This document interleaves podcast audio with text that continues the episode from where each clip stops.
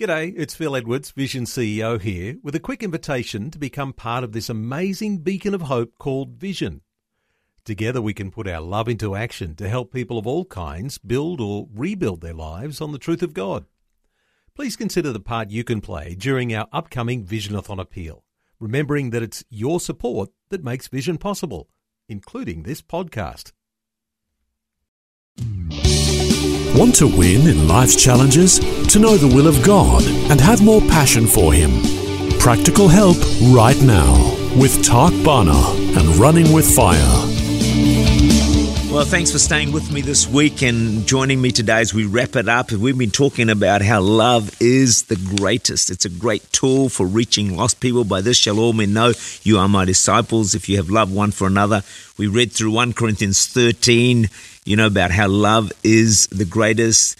You know, there abides faith, hope, and love, these three, but the greatest of all is love. The two great commandments we saw were to love God with all your heart, soul, and mind, and then to love people as you love yourself.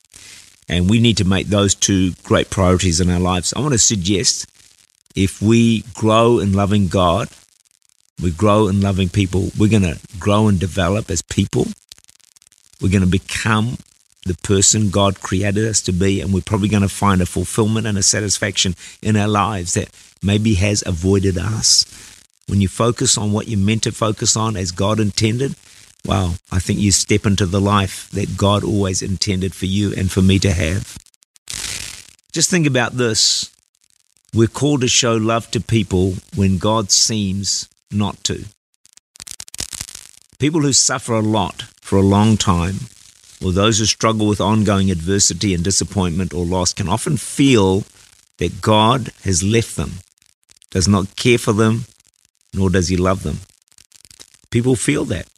I've heard people say, I don't know if God loves me anymore. I don't feel his love. C.S. Lewis, that wonderful writer, said with regards his wife, at the moment of his most profound need, God, who always seemed available to him, suddenly seemed distant and absent. Great man of God felt God was distant and absent when he needed him most. In situations like this, God's love can be perceived by the sufferer through the love of ordinary people like you and me. When we love people in their struggle, their suffering, it shows them that God loves them. And maybe for some, that's the only way they're going to know that God loves them is when you and I show them love because they can't see God, maybe they can't feel His love, but they can feel our love. We're called to be His hands, His feet, and His heart. How will those in the world know there is a God who deeply loves them? They're only going to know through you and through me. And that, of course, is a great challenge. Luke 15, verse 1 tax collectors and sinners drew near to him, to Jesus, to hear him. Isn't it amazing that lost people were not running away from Jesus, but they were running to him? They wanted to hear him and listen to him. They were not avoiding him. So we got to ask the question why were sinners hanging around Jesus? Why were they so willing to listen to him? Well, it wasn't because Jesus had an easy message. It wasn't because he compromised, became like one of them. He certainly did not. And it wasn't even at this stage for the miracles. So, what was it about Jesus that caused lost people to seek him out, to find him? I believe the answer is what we've been looking at all week is that word love. Jesus loved them. Simple as that. He had a compassionate heart towards them and not a condemning attitude. Verse 2 says, This man receives sinners and eats with them. And one Greek thought here is that he receives as a friend.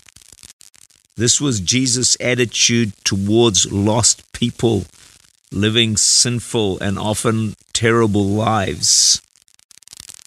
He just loved them. He loved them despite their sins and despite their faults, and they felt his love.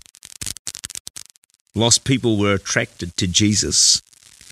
And to reach lost people and fulfill the mission of God, we need a great love for these people. In contrast, the Pharisees and the teachers of the law condemned and criticized sinners. We see that through Scripture. And you and I can be rightfully upset about current moral values, abortion, rampant sin, and the like. But we need to be so careful that our concern does not turn into condemnation. There is, I believe, a very fine line between loving the sinner and hating the sin. We so easily cross the line and we hate the sinner and we hate the sin. Lost people have never flocked to hear those who are condemning them, and they'll never listen to us if we have an attitude of condemnation. Love is the greatest, and it is a great tool for reaching people who do not know God and bringing them into a relationship with Him. Bhana is the senior pastor of Church Unlimited in Auckland, New Zealand.